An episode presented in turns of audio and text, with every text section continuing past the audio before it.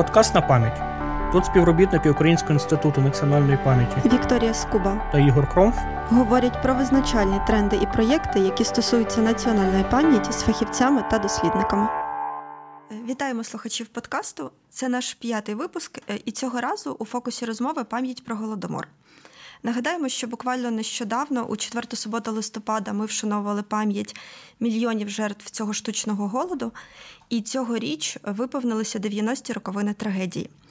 У цьому випуску розмовляємо з виконуючою обов'язки генерального директора Національного музею голодомору геноциду пані Лесою Гасиджак. Пані Лесі, вітаємо вас. Доброго дня. Е, хотілося почати з того, що е, маємо результати е, соціологічного опитування, які свідчать, що кількість українців, які вважають голодомор геноцидом, зросла за останні 13 років із 60% до 92% цього року. Також близько 40% українців назвали голодомор основною трагедією в історії України. А ще 70 стверджують, що в той чи інший спосіб долучалися до вшанування пам'яті жертв. Е, посилання на ці опитування ми обов'язково залишимо у дописах до подкасту. І, власне, з чого би хотілося почати розмову е, поза цими цифрами, які самі по собі свідчать про певну позитивну динаміку, що змінилося в суспільній пам'яті про голодомор за останнє десятиліття, і що для українців означає ця пам'ять. Дякую за ці питання і дякую за дані соціологічного опитування.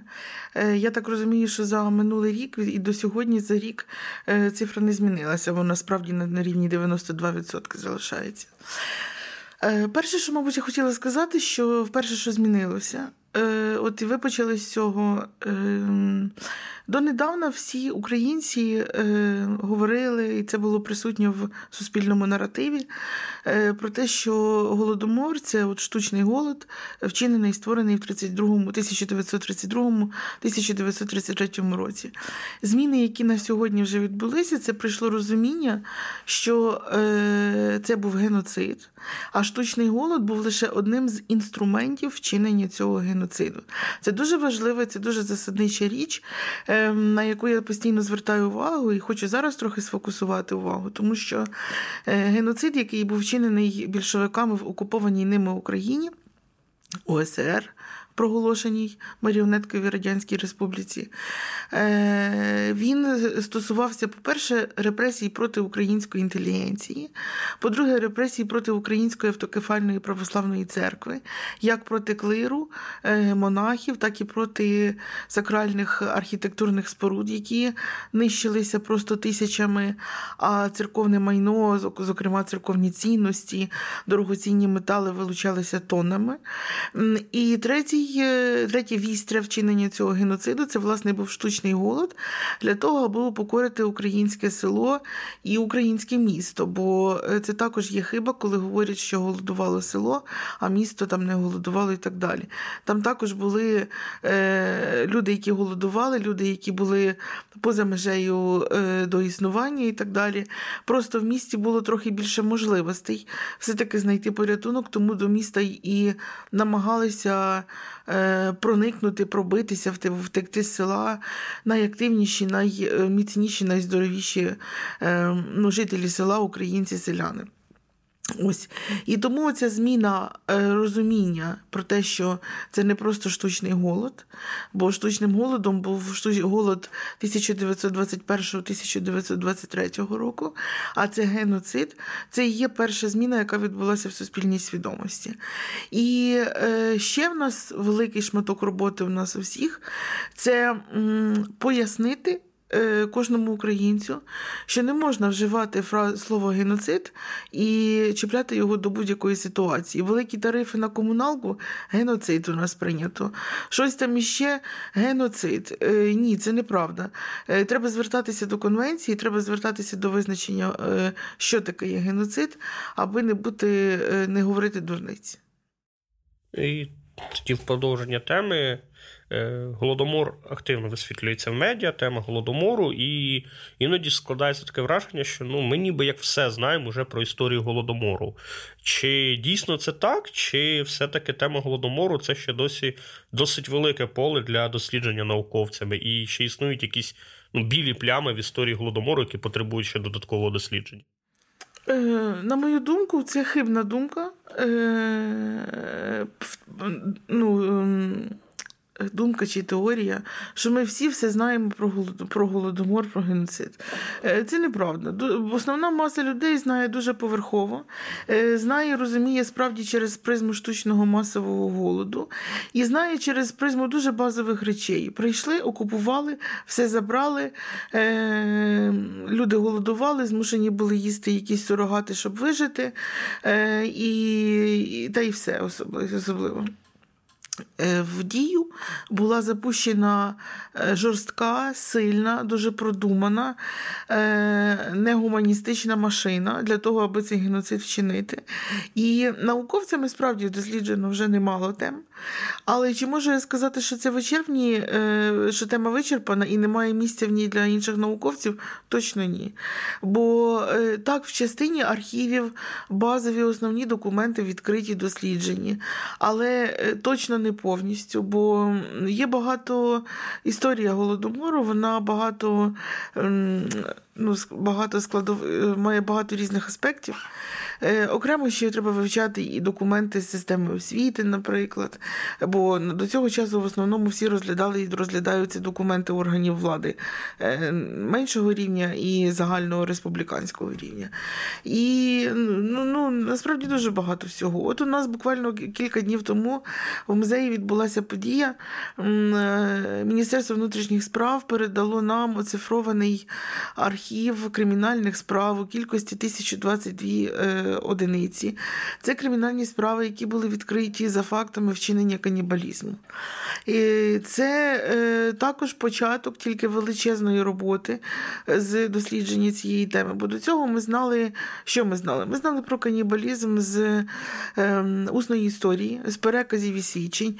Причому вже звідти було зрозуміло, що ці випадки були поодинокими, тому що коли їдеш їдеш в експедицію, про один і той випадок тобі могли розказувати в п'яти навколишніх селах.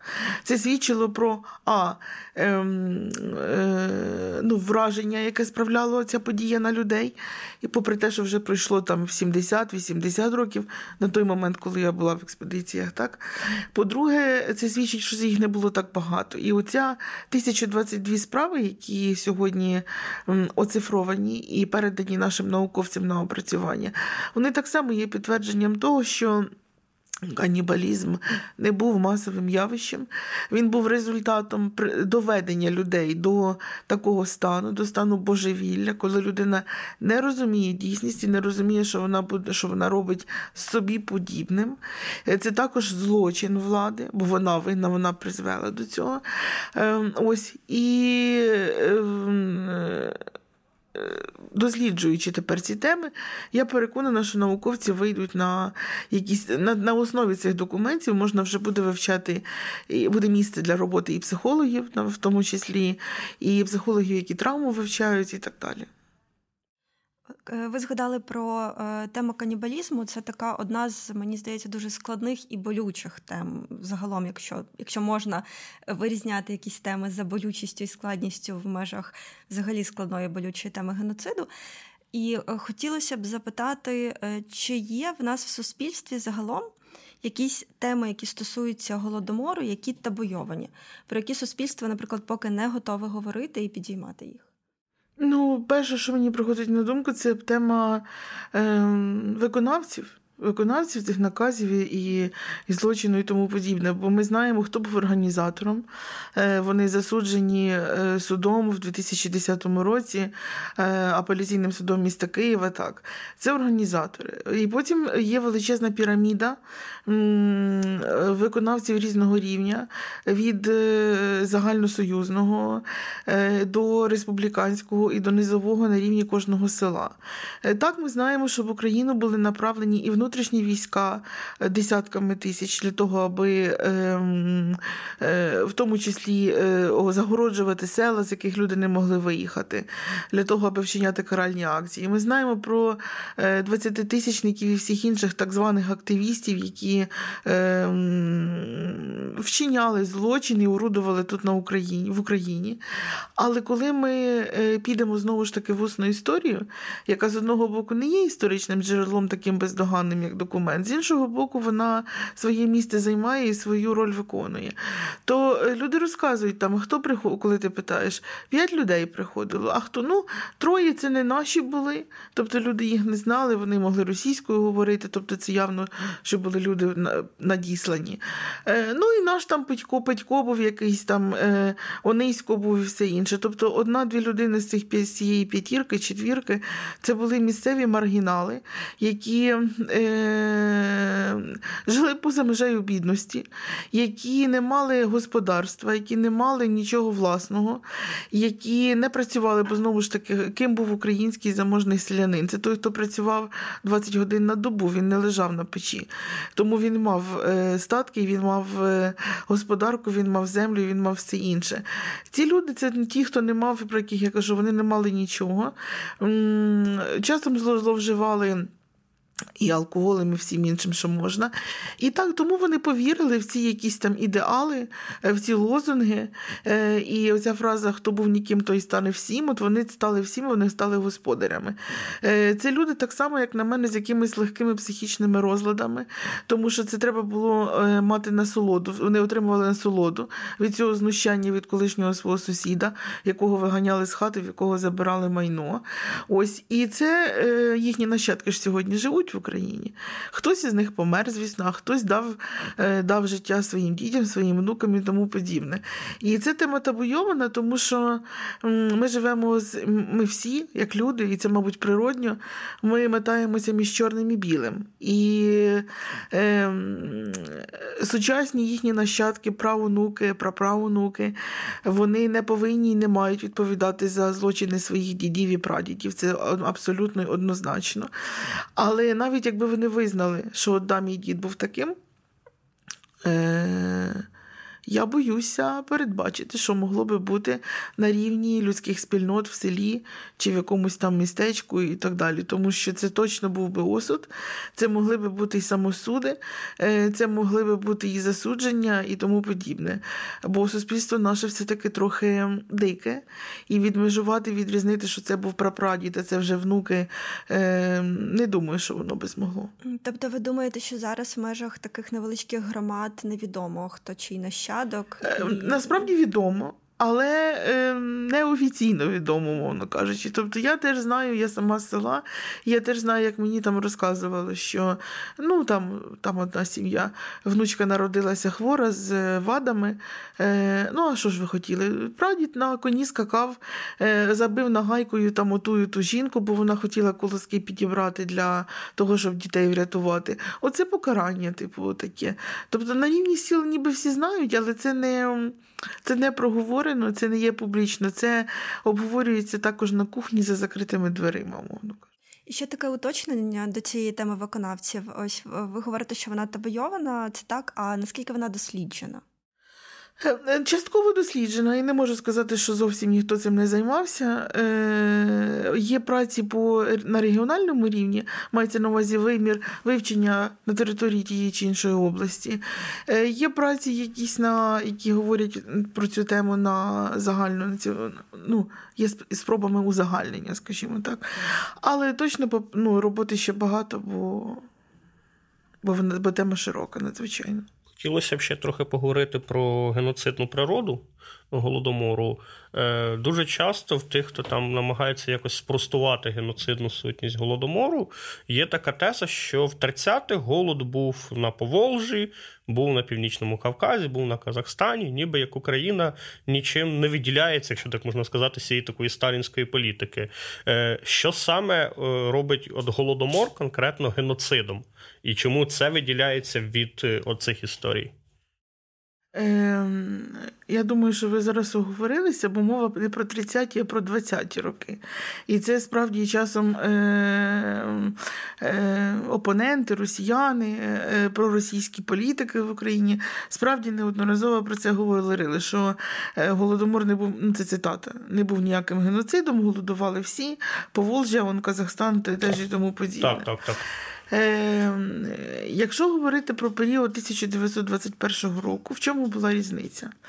Е, В Україні, як ми знаємо, голодом були охоплені в 21-1923 роках, охоплені всі південні губернії Херсонщина, Миколаївщина, нинішньою мовою, якщо говорити за адміністративно-територіальним сучасним поділом.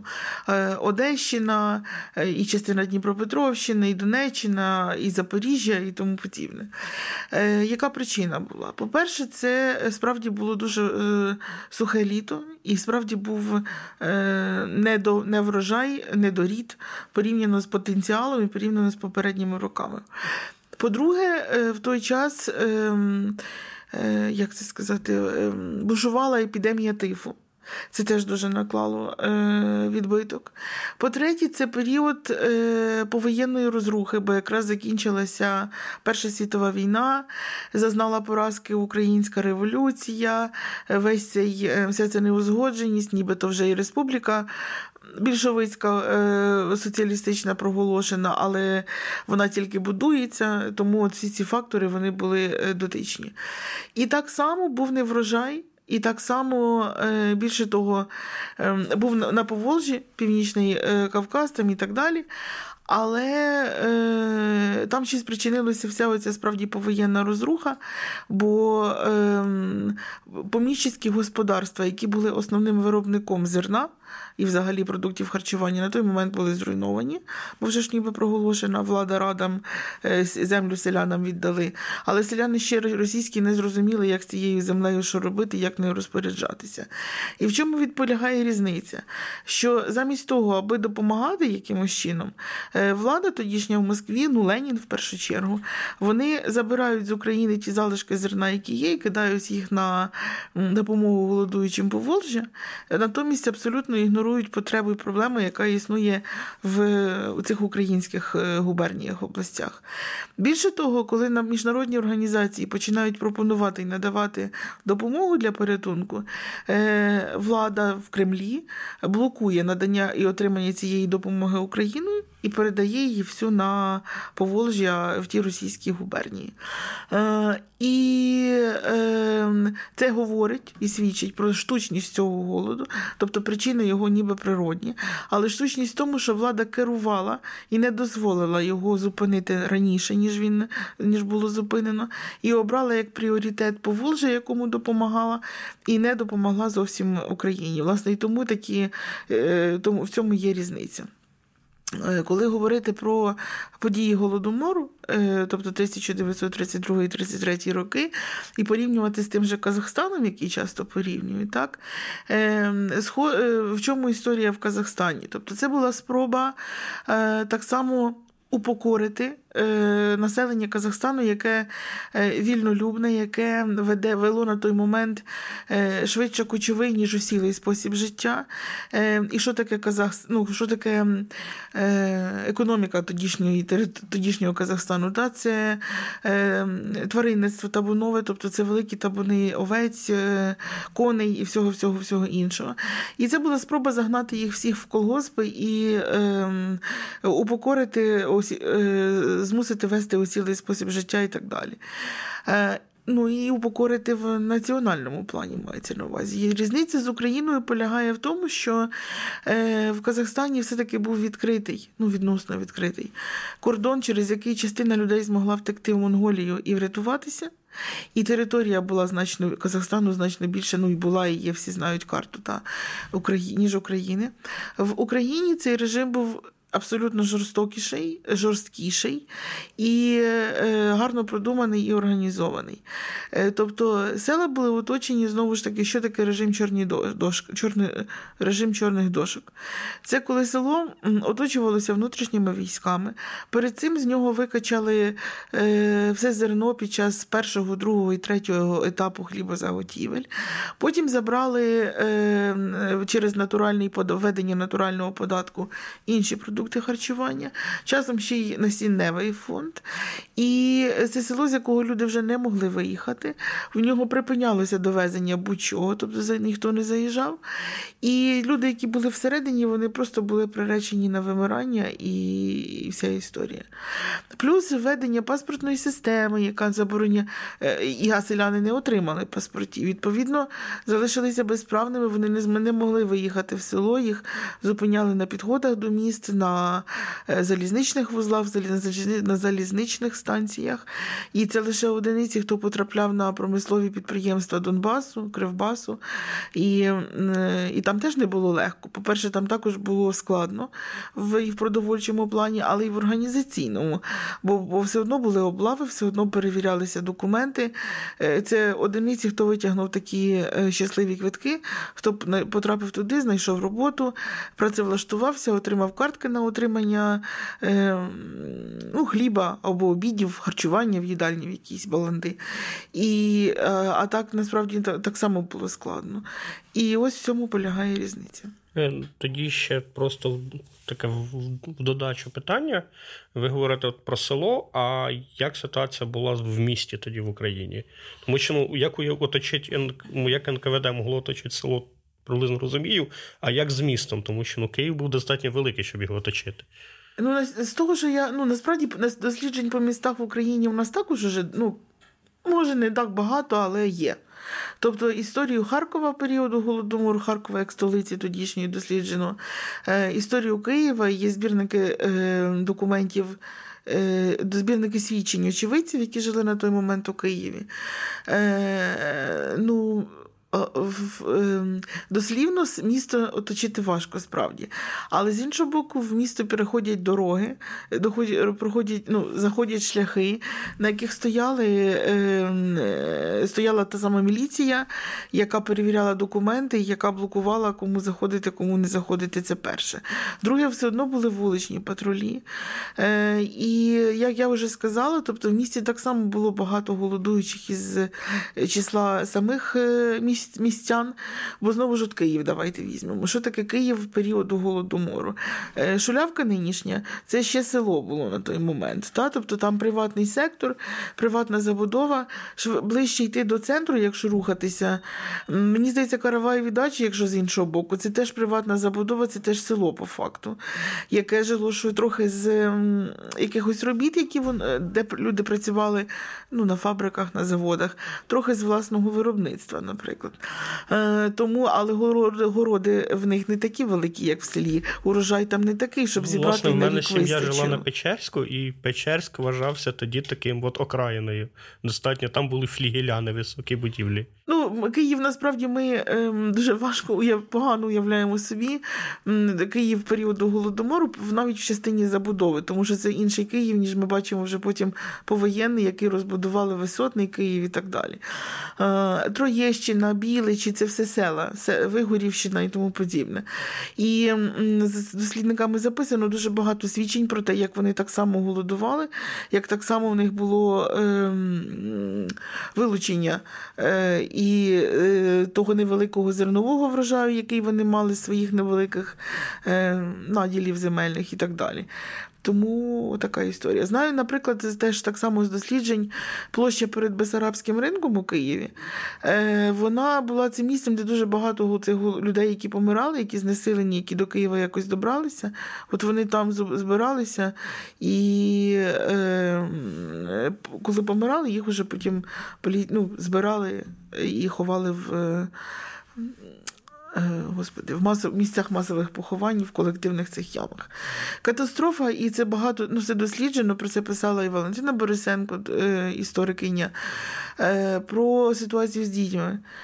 Зокрема, територія нинішньої лікарні Охмадит, це тоді вже був це республіканський центр охорони там здоров'я матері і дитини. Та, І є документи і різних органів, які перевіряли ситуацію. Там було також ці діти-сироти, які були зібрані з вокзалів, які знаходилися по там по 200 по кілька сотень дітей в одній кімнаті, е, в жахливих санітарних умовах. Е, їжі там так само не було. Тобто це були такі гетто для помирання, грубо кажучи. Продовжуючи, до речі, тему того, що відбувалося в Києві і навколо Києва. Я вчора зайшла на сайт Національного музею голодомору і відкрила власне вашу карту. Де є населені пункти, і мартиролог по населених пунктах. І, власне, е, мене цікавила Свійська Вершіївка, тому що я там живу, а це село, і зараз воно відразу наступне за Києвом.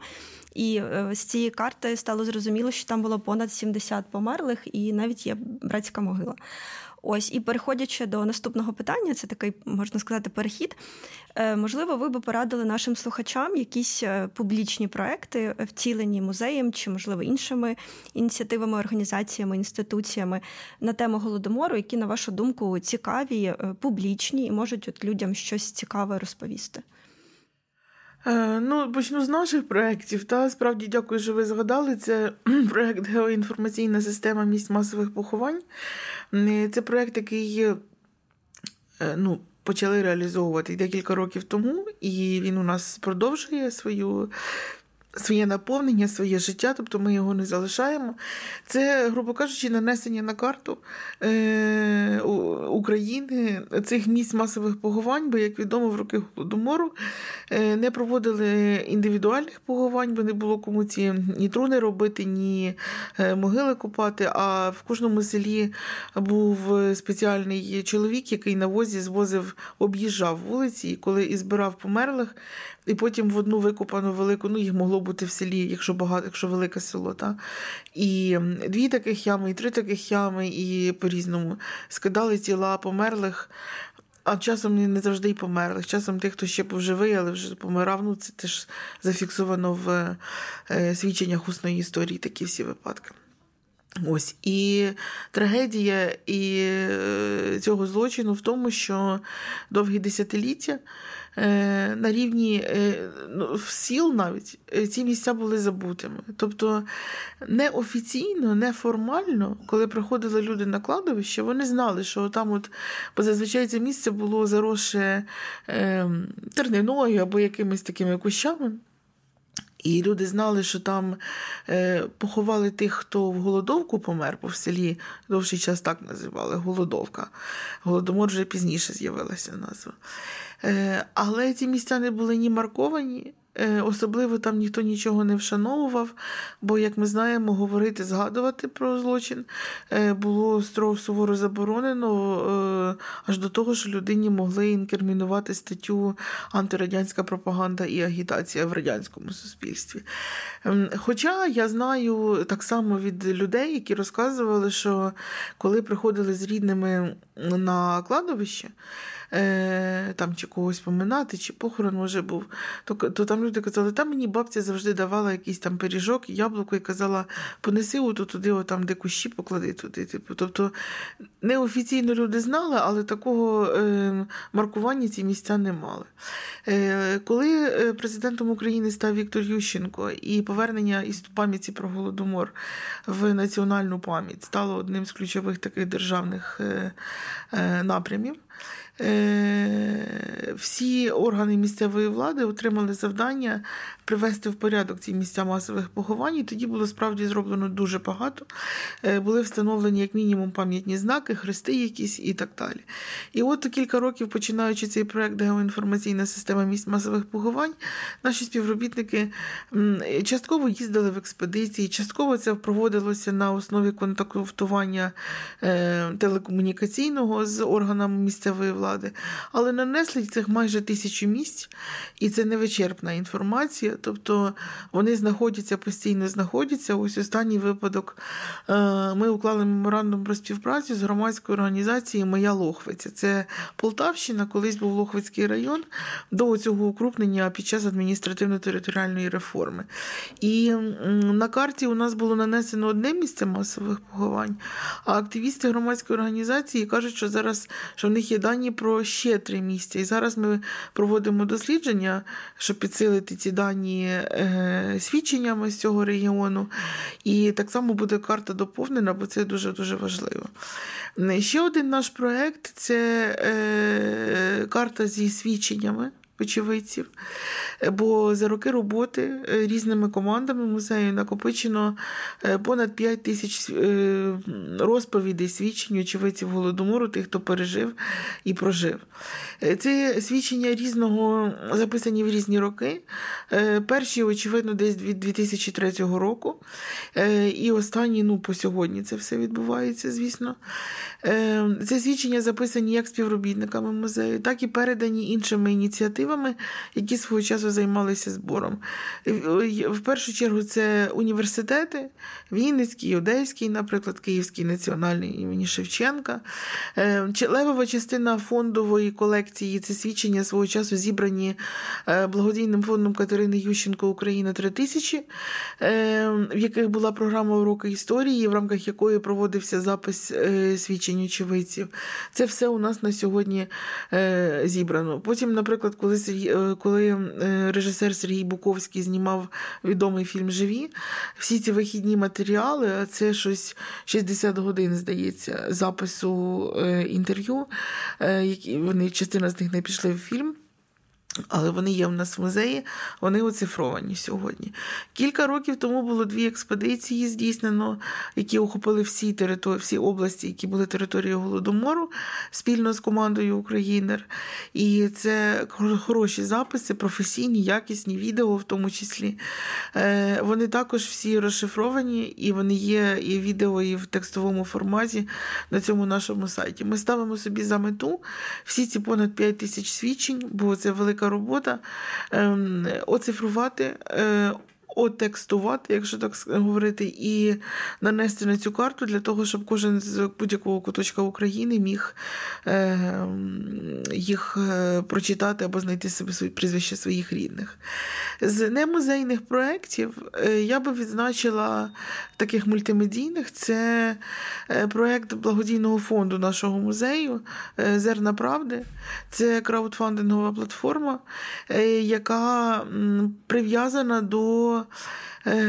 мартирологу голодомору. Е, і, зокрема, там особливість є в тому, що там є пошук, коли ти можеш знайти ім'я, прізвище свого е, свого своє родове. Але оскільки це краудфандингова платформа, то через неї так само можна донейтити кошти, які фонд витратив і витрачає на оплату послуг дизайнерів, які працювали і працюють, сподіваюсь, продовжать працювати над дизайн-проектом основної експозиції другої черги нашого музею. З е, мистецьких візуальних проєктів я би відзначила проєкт е, Лії і Андрія Дослєвих. Е, моя бабуся ніколи не викидала хліб, здається, так він називається. Це була виставка свого часу в малій галереї мистецького арсеналу. Завершилася вона виданням альбом але це от така серія рефлексій на е, на наше усвідомлення наслідків і травми або не травми від голодомору, бо кожен по-різному це сприймає.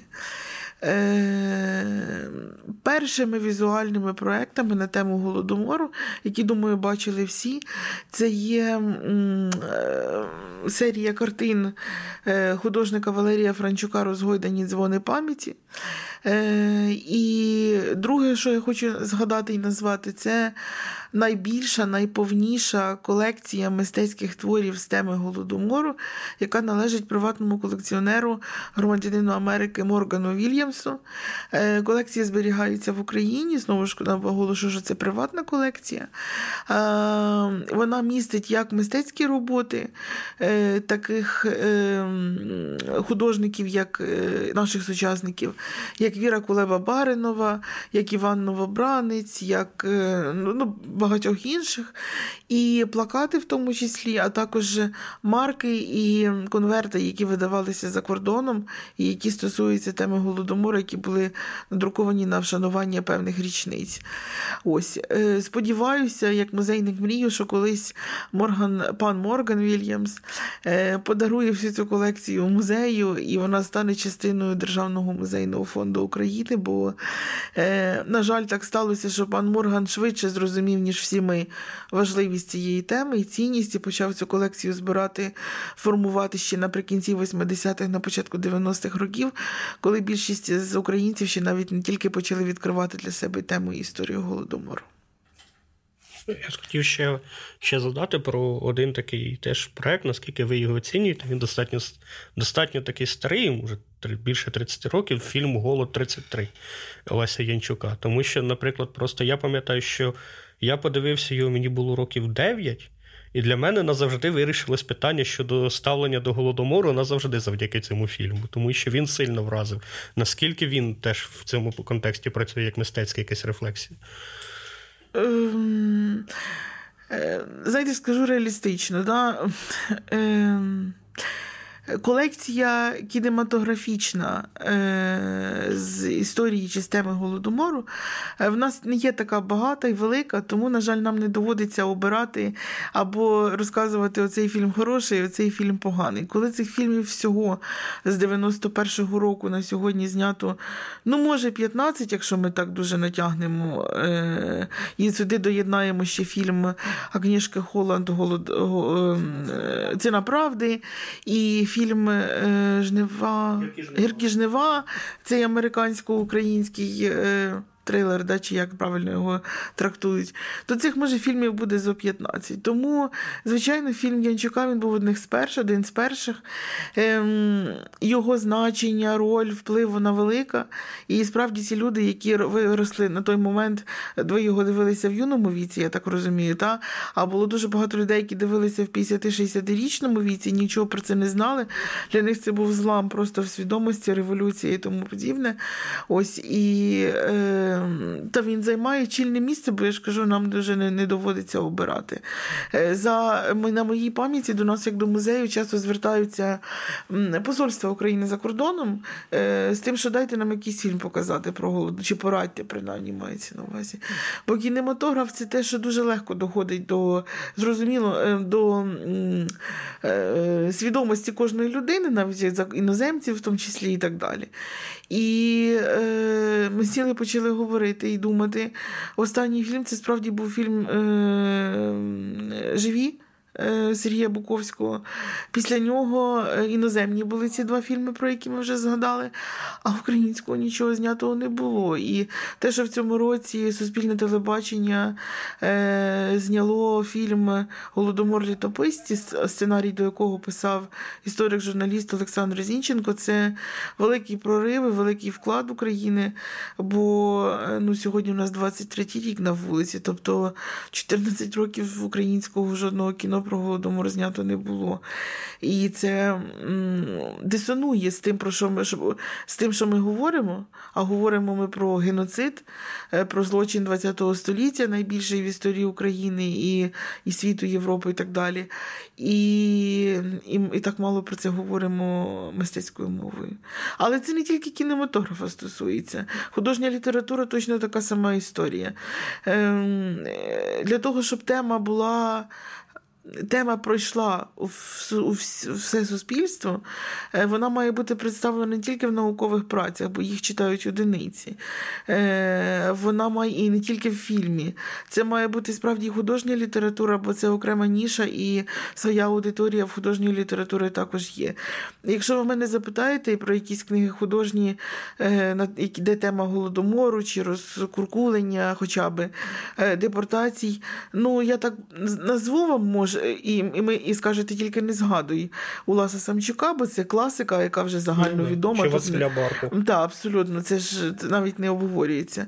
То, ну, може, я не згадаю за 10 робіт, але е, не так багато. І там з останніх там е, це Тетяна П'янкова Вік червоних мурах. Е, роман художній е, про голодомор, абсолютно блискуча робота. І кілька є дитячих насправді видань. Е, до нас звертаються до музею часом за їх рецензуванням. Моя позиція є такою, що чим більше їх буде, тим краще. Тобто, так, через кількість ми вийдемо на якість 100%. Але це тільки початки, бо, бо я ж кажу, бо це може з 10 праць, насправді не більше. Ще одна складна задача, яка перед нами стоїть, це власне музеїфікація, така повноцінна, так, е, тема голодомору і будівництво другої черги музею.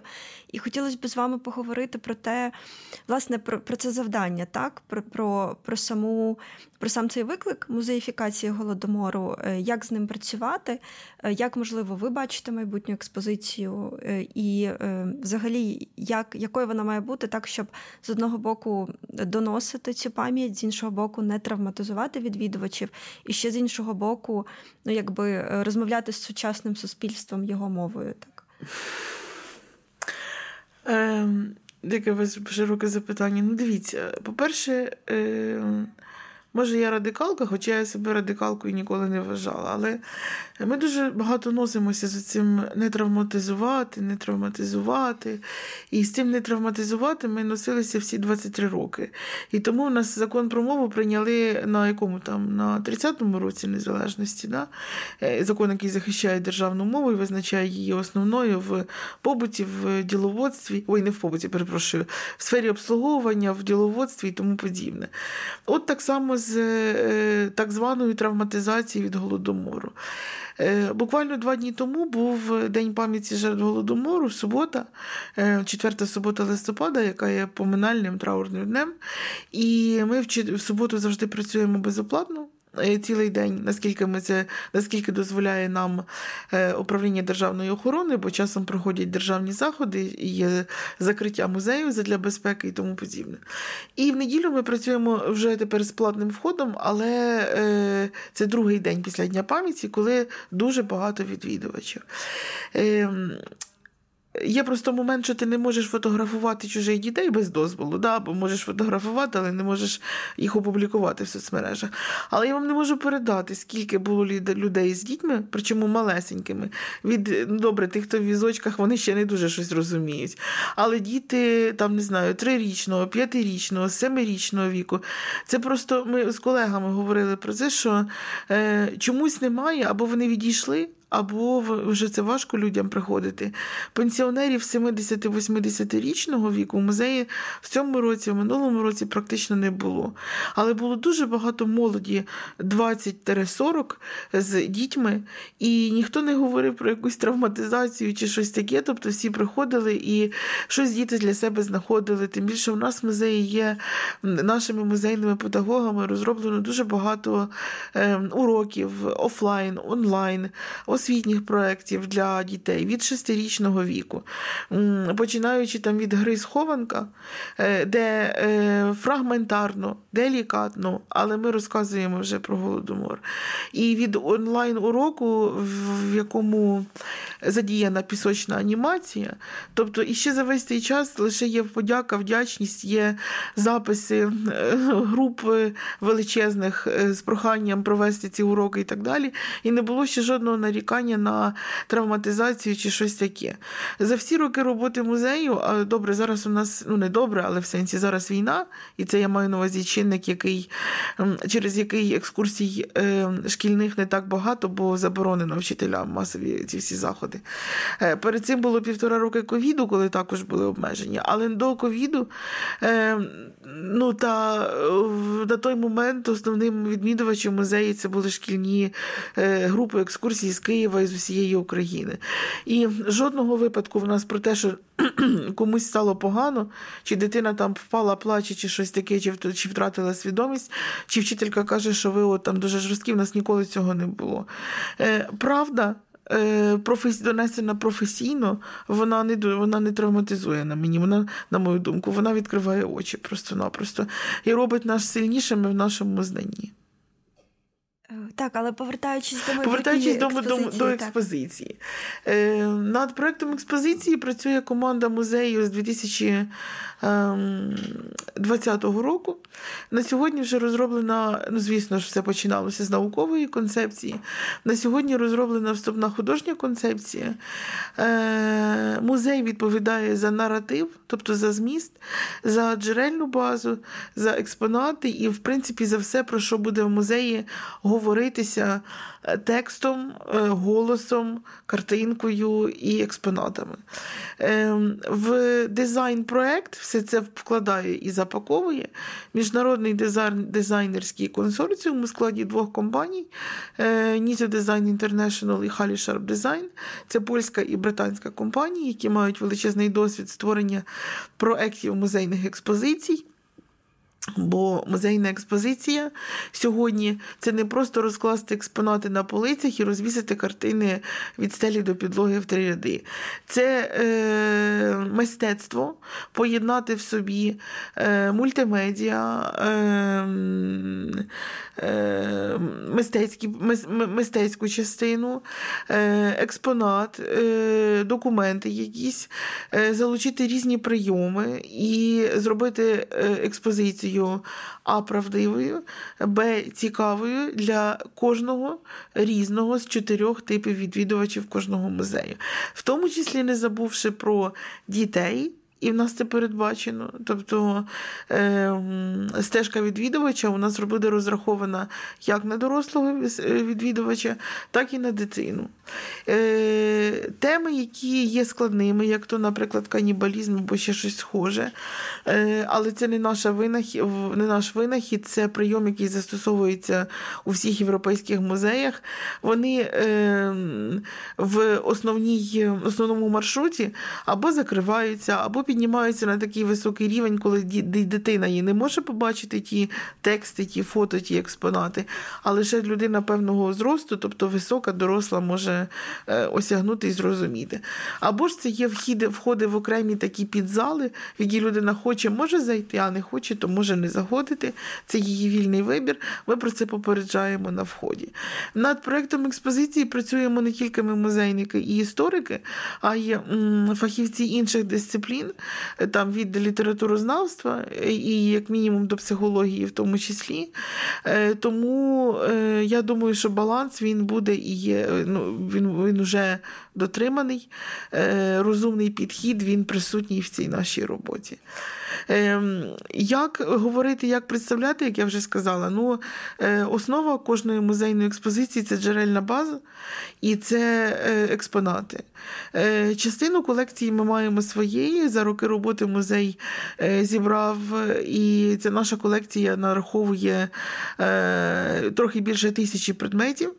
Ем, комусь може здатися, що це небагато порівняно з іншими музеями, але з іншого боку, в нас кожен експонат є не просто типовим предметом 30-х років, а це річ, за якою захована ціла історія якоїсь однієї конкретної людини чи родини, і в цьому є його і їхня цінність. Також також в майбутній експозиції ми плануємо показати приклад е, національної співпраці з музеями, які зберігають державну частину музейного фонду України, і з приватними колекціонерами. І е, вже є домовленості, вже цей процес триває, бо він же ж не, не перервний.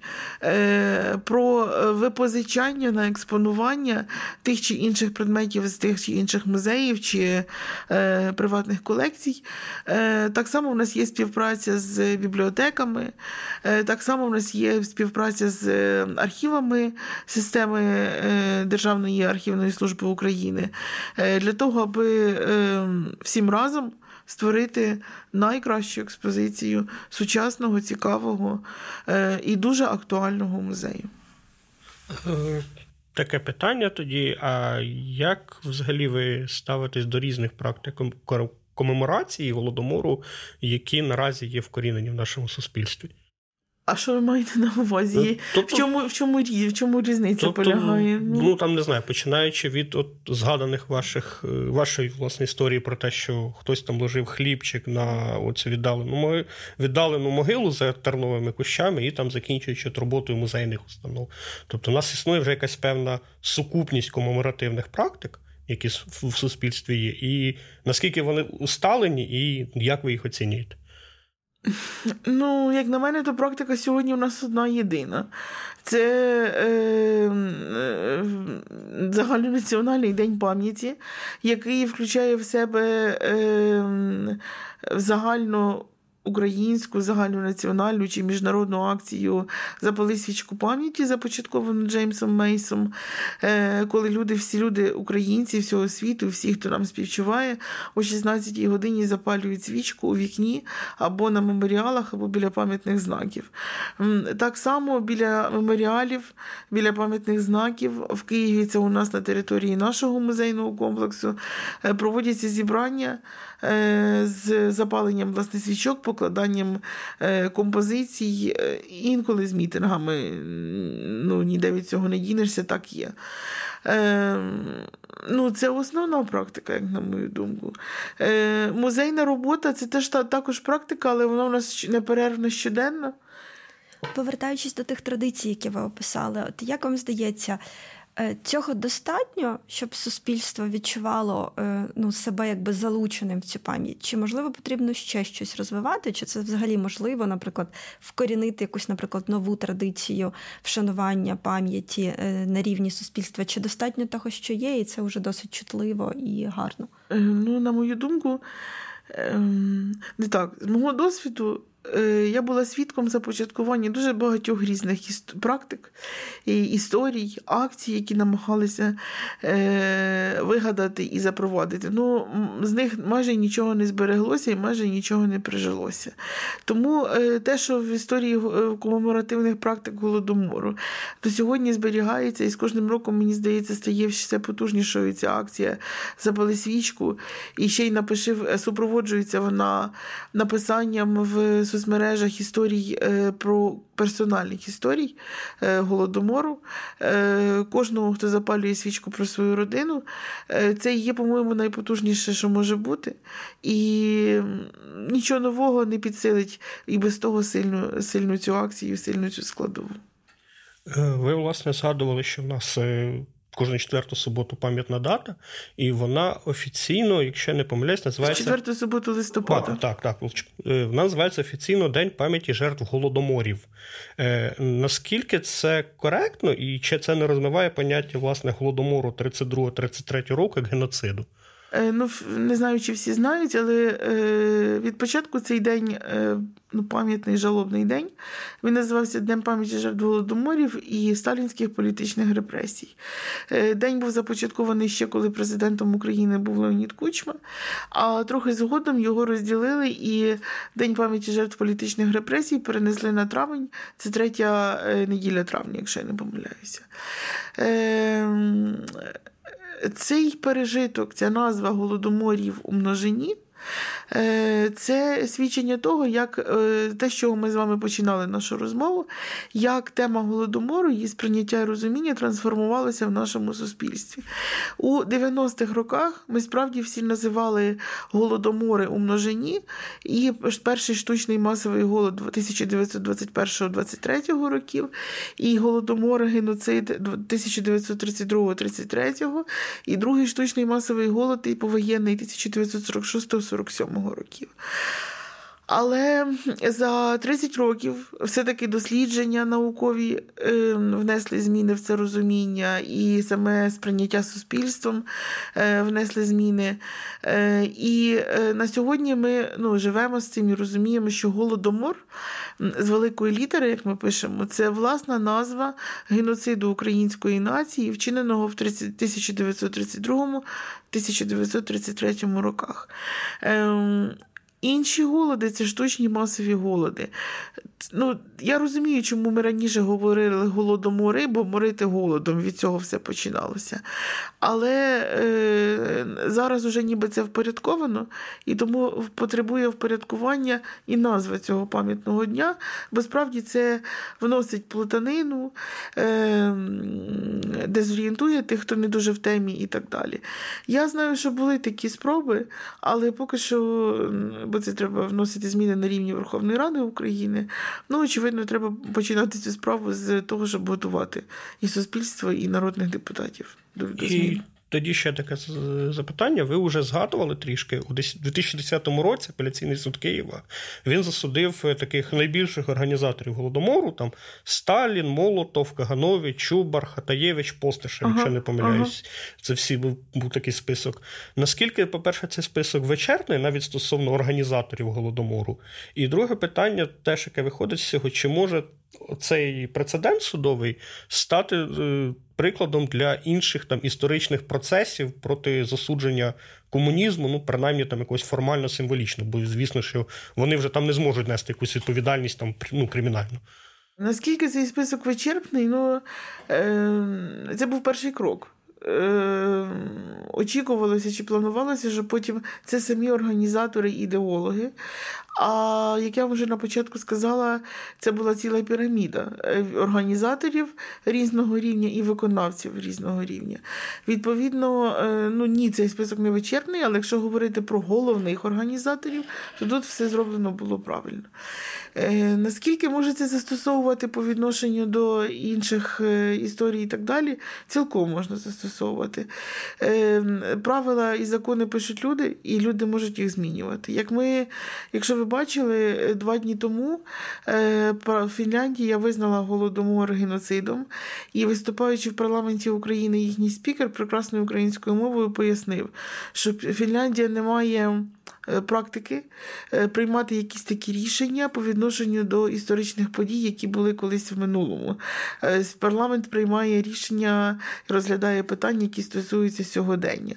Але це спікери, очільники дев'яти парламентських фракцій зібралися і прийняли таке рішення для того, аби підтримати Україну. І насправді це треба було давно зробити, бо ніхто, як не Фінляндія, знає, чим був Радянський Союз, так, і комуністична ідеологія.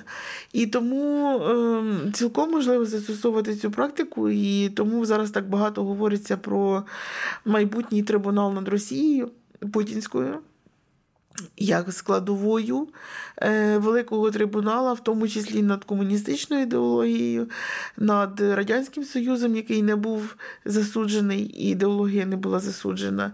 І всі ті злочини, які були в радянський час вчинені, а це не тільки в Голодоморі, це не тільки депортація кримських татар, яка визнана геноцидом, якщо говорити про Україну. Це е, е, сотні тисяч злочинів по відношенню до інших народів, які населяли Радянський Союз. І не тільки по відношенню до них. Ми ще не забув, давайте не забувати ту за ту ж Фінляндію, ту ж е, Чехословаччину, е, Горщину. ту ж Угорщину, так, абсолютно. Е, дякуємо вам, пані Лесю, за цю розмову. Мені здається, ми підняли буквально тільки невелику кількість питань серед всього спектру тих тем, які можна підіймати в контексті голодомору. Але це було дуже цікаво пізнавально і дякуємо нашим слухачам. Дякую вам за запрошення. Бажаю вашому проекту розвитку. Дякуємо. З вами був подкаст на пам'ять, в якому співробітники Українського інституту національної пам'яті Вікторія Скуба та Ігор Кром говорять про визначальні тренди і проєкти, які стосуються національної пам'яті з фахівцями та дослідниками.